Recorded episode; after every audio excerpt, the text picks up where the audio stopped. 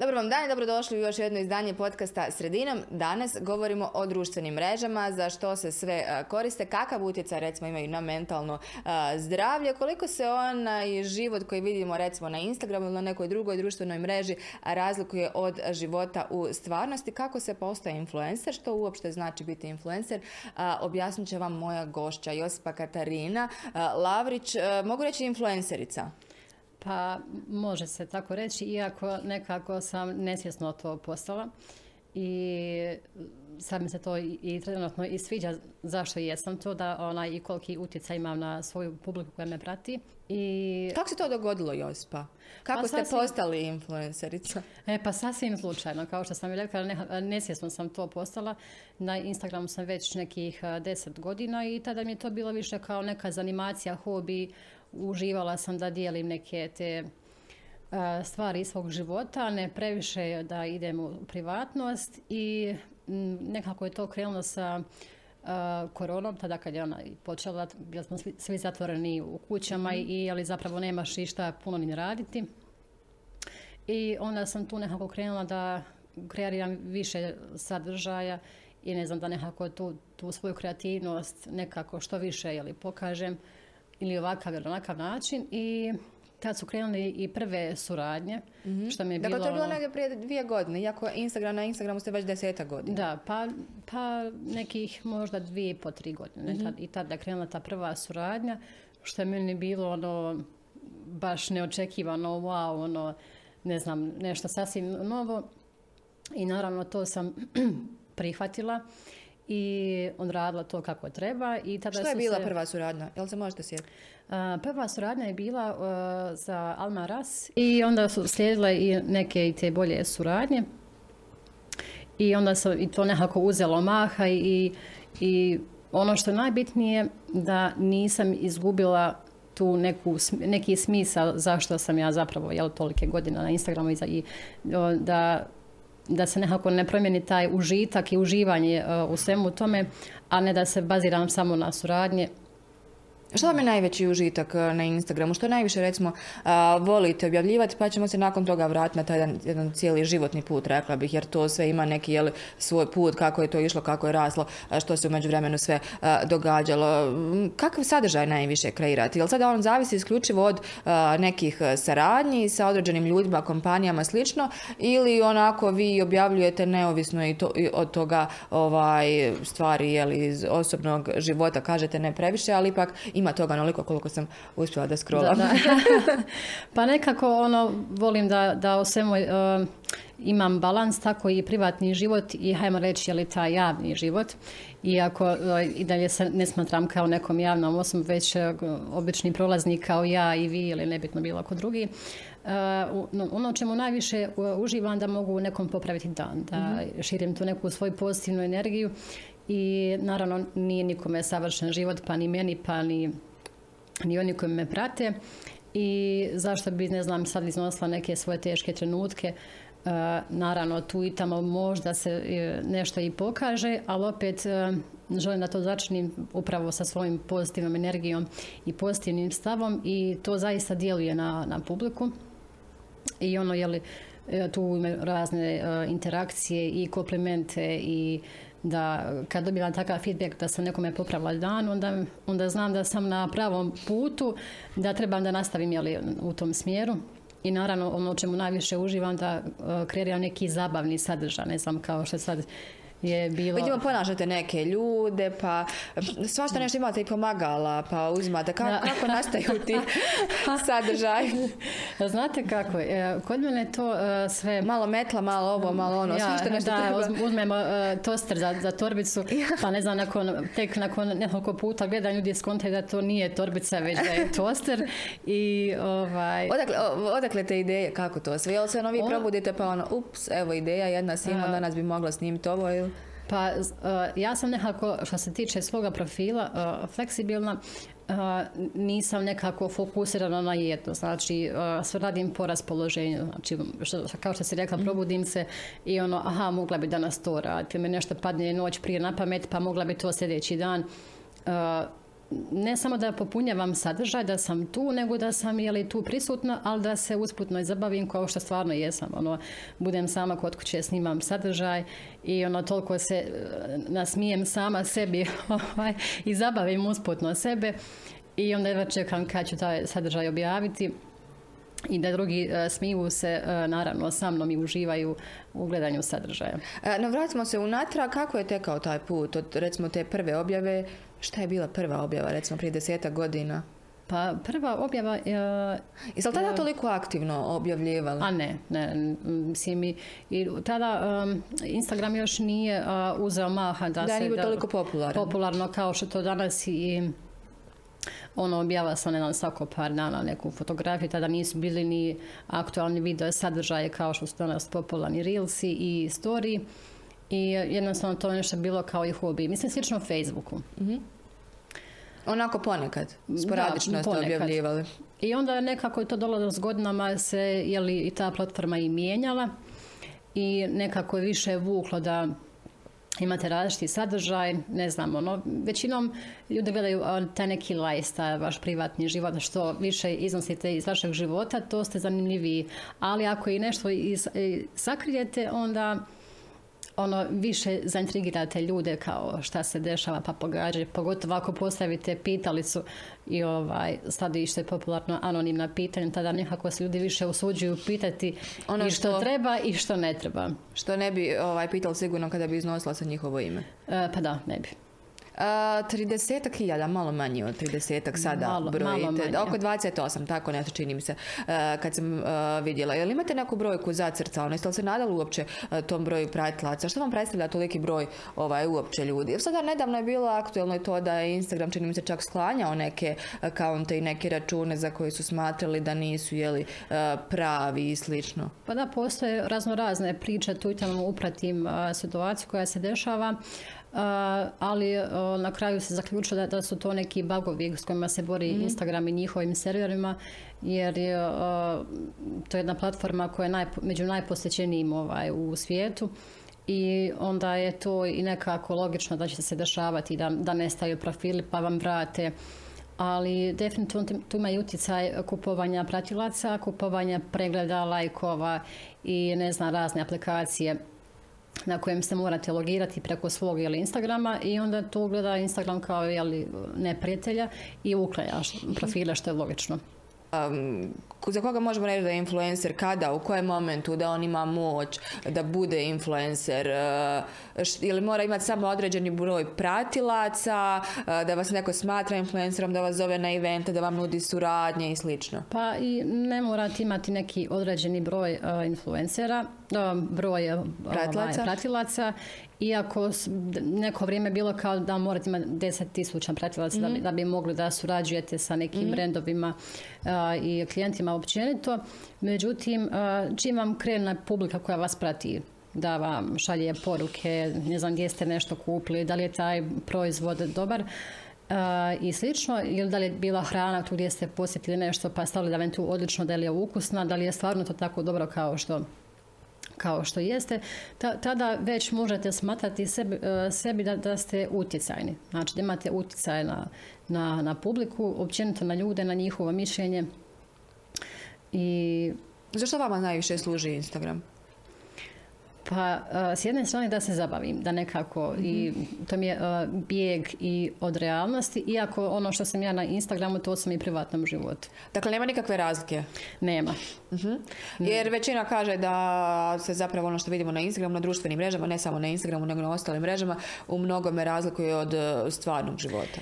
Pa jeste to tako zato što ljudi vole da nekako sve upakiraju, većinom vole da upakiraju u celofanu mašnu, mm. da je nekako sve lijepo i prekrasno, ali e, na taj način i jer je, e, hajmo reći da su tineđeri nekako najveći, najveća publika koja vas gleda, ne samo mene i općenito koje, koje se e, koriste društvenim mrežama, šaljemo ponekad i krivu sliku sebe i tu i već se stvaraju neki kompleksi da, da da su eh, tineđeri podloženi da, da se, ajmo reći, eh, eh, da moraju pratiti trendove, da moraju biti uvijek ispred u svim situacijama da mora biti nekako ispred svega, znači da moram pratiti trendove, ako nisu ispadaju iz društva ili slično nekako Dešava se neko ismijavanje. Ismijavanje i slično. Mislim da je to jedan od najvećih problema današnjice i nas, vršnjačko nasilje i da ste ono, izloženi nekako. Jel? Jesu onda influenceri po vašem mišljenju svjesni uloge, odnosno odgovornosti koje imaju zbog sadržaja koji plasiraju, a koji može eventualno utjecati na mentalno zdravlje? Ne mislim samo tiniđera, nego i inače mentalno zdravlje. Dakle, ljudi, pogotovo kada se porede ti neki životi ili ono što je ona jela, ja nisam, on ima ove tene sa ovog brenda, slično, bio je tu, ja nisam na ljetovanju i, i, tako dalje. I je li to realno onda uh, instagramski uh, ljudima predstavlja da je život zaista takav? Uh, neki, mislim sad nekima je to posao da na primjer imate uh, influencere koji se bave isključivo tim poslom da, da, da putuju i da jeli, daju neku tu mogućnost da gdje možete otputovati od savjeta da li je to nešto dobro ili ne. A imate onih opet sad koji nesvjesno plasiraju neki sadržaj, a i nisu svjesni koliko mogu možda i loše utjecati i pozitivno. Znači uvijek ima neki, tu nekih podvojenih mišljenja. Mislite da je to nesvjesno? E, sad ne znam. Kod nekih ljudi? može biti, mhm. ne mora biti. Mhm. kod mene je slučaj da ono što mi je nekako ono na čemu najviše želim raditi uh, i ono što želim plasirati uh, na svom profilu te što nekako se izgubilo je danas je sve lako dostupno da te moralne vrijednosti znači da, da širiš pozitivnu energiju da ako se mena na vrijeme možeš nekome nešto pomoći i dati neki dobar savjet i mislim da su to nekako puno bitnije stvari i da to ljudi zaista prepoznaju. Kada vidimo onaj uh, famoz, ne znam je li to story ili što, ili odgovaranje ovaj, na poruke, e, za sve vas, on, onu rečenicu, pardon, koji ste me pitali, to sam kupila tu, ovo sam ovdje i sada većina ljudi uopšte misli da niko nije pitao nekoga ovaj, gdje je kupio cipele neke koje niko, ne znam, da li je upretio, vidio sada nebitno da li su to cipele ili je to neka marama ovdje, znate, ja sam to kupila tu ili sam kupio i tako dalje. Ovaj, I kreću neke salve, jeli, i na taj račun. Koliko su zapravo stvarne te poruke, odnosno realne, uh, da vas uh, nekog drugog, trećeg uh, pita neko gdje ste nešto kupili. Sada se to ljudima prezentira kao da je sada 15.000 ljudi poslalo vama poruku gdje ste kupili to bože tu haljnju, ne znam ja to. A možda je to bila jedna osoba ili nijedna. Pa dobro, sad na, primjer kad su u pitanju veći profili, onda oni nemaju ni vremena kad odgovarati svima pojedinačno na poruke ako pitaju za jedan te isti proizvod. I tada... Mislim da zaista toliko ljudi pita recimo sada ja lupam za neku haljinu. Pa, na primjer, Ili je to više marketinški recimo trik, odnosno privlačenje ovaj, pozornosti? E? Pa, može biti jedno i drugo. Mhm. Tako da, e, puno vremena oduzima odgovaranje pojedinačno poruke, iako ja uživam da imam interakciju sa svojom publikom, nekako da nekako osjećam tu bliskost i povezanost, dok je to još mogu da odgovaram na, mhm. na poruke. Što vas najviše pitaju? Šta pitaju? Pa to se opet ovisi od dana od do dana. Ako imam neki event, na primjer ako imam neko snimanje i onda obavezno uvedenu publiku behind the scene da, da, mhm. da poprate tu situaciju, ako se desi neka, ne znam, smiješna situacija i zna se desiti da pitaju ako sam imala neki novi outfit gdje, gdje se može to kupiti, na primjer, znači postoje razna pitanja i ne znam ono... Što ih najviše zanima? Je li ih najviše zanimaju vaši, ne znam nija, smiješni video gdje vi nešto ponašate pa nosite recimo evo torbicu, zapravo je to toster ili na primjer kada se uslikate u nekoj odjevnoj kombinaciji ili u nekom restoranu kada jedete ili neki make-up ili neki kozmetički proizvod koji reklamirate i tako dalje. Pa iskreno najviše vole kad se pojavi moja djevojčica, Lucija, svima je već poznata. Ona koliko već aktivno sudjeli u tom vašem kreiranju sadržaja? pa zadnjih ne, možda dvije, tri godine, tako negdje oko Da kažemo koliko, Lucija ima godina? Deset. Lucija ima deset godina. Mhm. I s vremena na vrijeme tu negdje ovako nekad je ubacim, ne, ono ne forsiram je da, da se pojavlja, osim naravno samo kad, ona, kad ona to želi i a ona znači ima priču kao spremnu za svaki put za razgovor i ljudi je obožavaju slušati. I to nekako što najviše vole gledati kroz storije kad ona ne znam pravi ne znam crta nešto ili napravi nešto kreativno. I to je nešto što publika baš obožava. Znači, ono, I tu ja nekako me zasjeni, ali naravno ja uživam kad se ona pojavi. Uh, Lucija zapravo radi neke druge stvari, odnosno prati neke YouTube tutoriale i na osnovu toga priča ruski, ako sam dobro razumela. Tako? da, ona već od svoje treće godine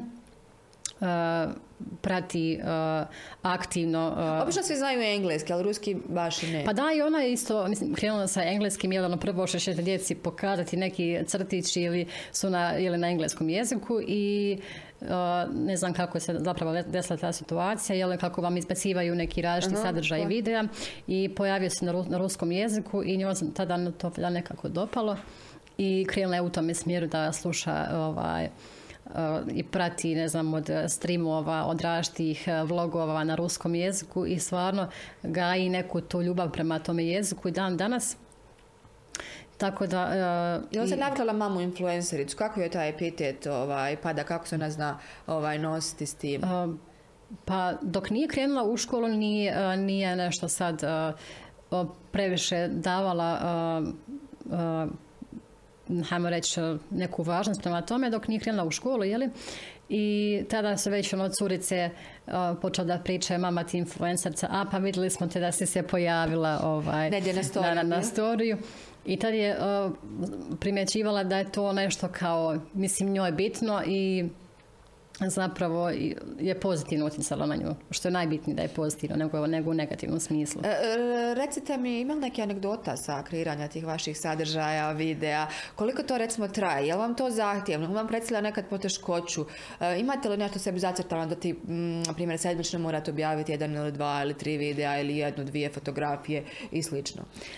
Jedino poteškoća bude kad sam neraspoložena i tada sam bez a motivacije. Morate, a je li morate ovaj, snimiti ako ste baš neraspoloženi? Pa tada i ne snimam jer sam, mhm. znači nemam nula motivacije, ali imam i tu uvijek oko sebe prijatelje koji su nekako upućeni u sav taj virtualni svijet sa mnom i onda uvijek tu se na vrijeme nekako me malo poguraju, ono, nema mjesta ovaj, neraspoloženosti jeli, i negativnim mislima i onda se ja brzo vratim i onda se vrati moja ta kreativnost i dolaze ideje ono samo tako. Ali naravno... što, što, je posljednje bilo najzanimljivije recimo? Bude li nekih na primjer e, ne znam hoćete nešto da snimite pa da skočite pa padnete pa nešto ne uspije? Pa iz koliko puta najduže se recimo snimali? Jer se meni čini onako kada sam pogledala te video jo, ja kad sam ono vidjela ja kažem pa ovo je baš zahtjevno treba se opet preobući pa opet snim pa opet vrati pa opet jednu kombinaciju pa drugu. Nije to sada baš ono kao sada vi dođete uzmete telefon i tu ne nešto ispričate i to je to. Ipak to zahtjeva i vrijeme i trud. Pa zahtjeva, međutim ja uvijek negdje ono, tu volim da, da se pokaže što da na prirodni način, da mhm. nije previše ono sve upakirano. Ali zna se tu tamo desiti ovako neka anegdota, baš je bila situacija kad smo ja i moja prijateljica išli na event u, u Sarajevu i sad sam ja našla neko mjesto gdje mogu da postavim telefon i mi ćemo kao nešto da plešemo, a bili smo ekstra raspoloženi. Ali naravno jedino što ja nisam upratila e, situaciju i za sebe pozadinu, šta je točno nešto udaljeno i sad smo mi plesali, ja sam se odmicala jeli, sa mjesta gdje smo stajali i udarim se od zid. Ono. I, tako mi je to bilo simpatično. Je to snimljeno bilo? Da, snimljeno je što je super na kraju ispala da je snimljena pa sam ja je li upravo tog sadržaja napravila video. Mm-hmm. i dakle postala, ti prirodni sadržaj da prirodni sadržaj. I, i bilo je nekako zanimljivo ta moja mimika u tom trenutku da je taj sadržaj morao upravo tako da se plasira na Instagramu dakle, dešava se svašta. Dobro, ono što možda neki ne znaju, vi ste također bili sudionica e, jednog izbora ljepote i to dobro, ok, nekada bilo davno. Da, da. Kako iskustvo nosite odatle? Je li vam to išta pomoglo u ovom današnjem vašem instagramskom ili nekom e, lifestyle životu, ako to mogu tako reći? Zapravo sam iznenađena da, da me to još neko i pita. Jel vas pitaju to inače ikada? E, pitaju me oni koji me znaju ja Mhm. nisam nikad aktivno pričala o tome na Instagramu, tada i nije bilo, nije ni postojao da, Instagram. mreža. Ja mislim da čak nije ni Facebook, bio tada MySpace, ova, Mhm. koliko se sjećam. I to je nešto baš uh, super iskustvo, iako sam ja bila baš mlada, to je bilo dvije sedme godine. I tad sam oj, natjecala se na izboru uh, Miss Model Hrvatske na kojem sam pobjedila i otišla u, na svjetski izbor u Kinu. Kako je bilo u Kini? Pa skroz drugačije nego, nego što smo mi navikli ovdje u Europi. To, Koliko ste sasvim- Kini? a, mjesec dana. To je sasvim drugačiji svijet, drugačija kultura, a, drugačija klima, znači jedno predivno iskustvo što se tiče dijela, toga dijela da a, obiđem a, takvo mjesto jer vjerojatno ne bi možda imala priliku ovaj, da odem. I a izbor kao izbor, plasirala sam se na 12. mjesto od 60 država, što je isto bilo iznenađujuće, ali u tom trenutku mi nije toliko nije bio bitan izbor koliko mi je bilo bitno da upoznam a, različite jeli, a, ljude od, od cijelog svijeta, a pogotovo da posjetim jeli, nešto, mislim, da posjetim Kinu. Dobro, što danas mislite recimo o izborima ljepote koji se održavaju? E, Kod nas više to kao da ni- niko uopšte ovaj ne prati, bar ove formalne, obzirom da imamo te društvene mreže koji e, prave ljepotice, ovaj, prave, ne znam, ja modele od žena onako same po sebi čini mi se. Pa mislim da je to nekako um, izgubilo svoj značaj upravo zbog ove platforme na kojim smo većinom jeli, uh, svi, da i viđamo konstantno preljepih djevojaka i da... Je li ta ljepota realna tamo na društvenim mrežama u, u odnosu na ono što se vidi uživo? Imamo čak i razne ovaj, zafrkancije, da ne kažem neke druge stvari, na, na konto toga. Pa ono što mene uvijek pozitivno iznenadi uh, kad netko sretne na ulici pa me prepozna preko Instagrama ili ne znam, pogotovo kad mi djevojčice mahnu ono, u, u školi kad dovodim ovaj, Luciju i onda odmah znam zašto mi mašu i budu mi, bude mi onako skroz simpatično.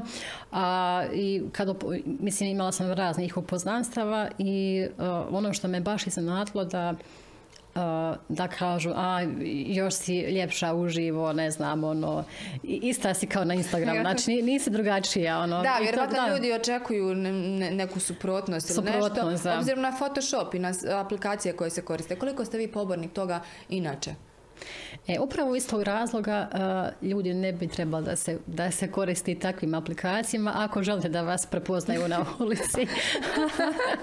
Ako ne želite, onda koristite. Onda koristite, naravno. A koliko koriste inače evo, va- vaše kolegice, influencerice, a, poznanice s kojima ste sigurno vi u kontaktu um, i je li to onako prilično popularno? Ne- Neke više, neke manje, pretpostavljam.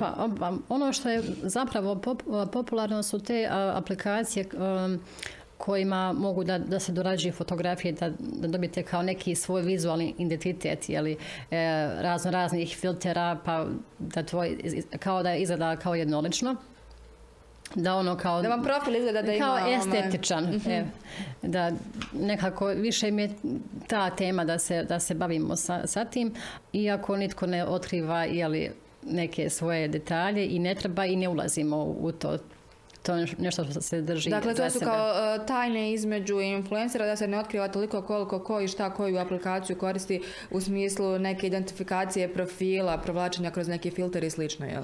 Pa nije, ba, ne bih baš rekla da su to neke tajne, ali to je nešto što se ne pita. Jedino ako nemaš potrebu da kažeš e ovo ti je super, koristi možda da ti pomogne u ne znam u daljem razvijanju. Uh, Je li to odraz neke nekulture ako nekoga pitate? e, pa ne, ne, nije, nije. A, dobro, kako namjeravate, odnosno kako a, privlačite nove pratioce? Imate li neke strategije, nešto ili ne? Vi kreirate sadržaj onako, pa a, šta bude? Imate li zacrtanu neku brojku ljudi a, za određeno vrijeme koje želite privući, ako bi vam eventualno donijeli neke nove poslovne suradnje? Uh, pa, što se tiče uh, samog broja i nemam sad konkretan cilj, ali naravno da, da želiš privući jeli, što više ljudi uh, i mada smatram da mi nije to baš cilj, više mi je cilj da zadržim publiku koja me sad trenutno prati, da ne odlazi, na- naravno. Ali to opet uh, ovisi o vama i kakav sadržaj dijelite, ali zasigurno mogu reći u cijelom sivilu o- ovog svijeta što, što nas trenutno dešava, da ljudi zapravo najviše vole gledati ta neki zabavan sadržaj da, ih možete nasmijati. To je nešto što drži sigurno uh, svakog influencera na ovoj platformi da bude ne znam, nešto bijeg od svega da, da utječete zapravo pozitivno na publiku. Hm, A šta je s onim, danas sam kupila ovu kremu, ova vam ispravlja sve moguće bore, ova vam ovaj, podiže, e, ne znam, nija gore obrve, ode već vam kosa biti savršena. Koliko je zapravo to realno kada neki influencer e, reklamira određeni proizvod sada ja dakle na, onako primjer bez veze navodim da će vam od tog šampona a, biti super bujna gusta kosa Gusta i tako kosa. da, dalje. E, da, mislim, meni je lakše reći da, da će vam od toga biti super bujna kosa kad imam Jer prirodno, da. prirodno bujnu kosu, jeli. Sad sam ja A- kosu onako navela. da neko ne bi nešto mislio da je neka suradnja.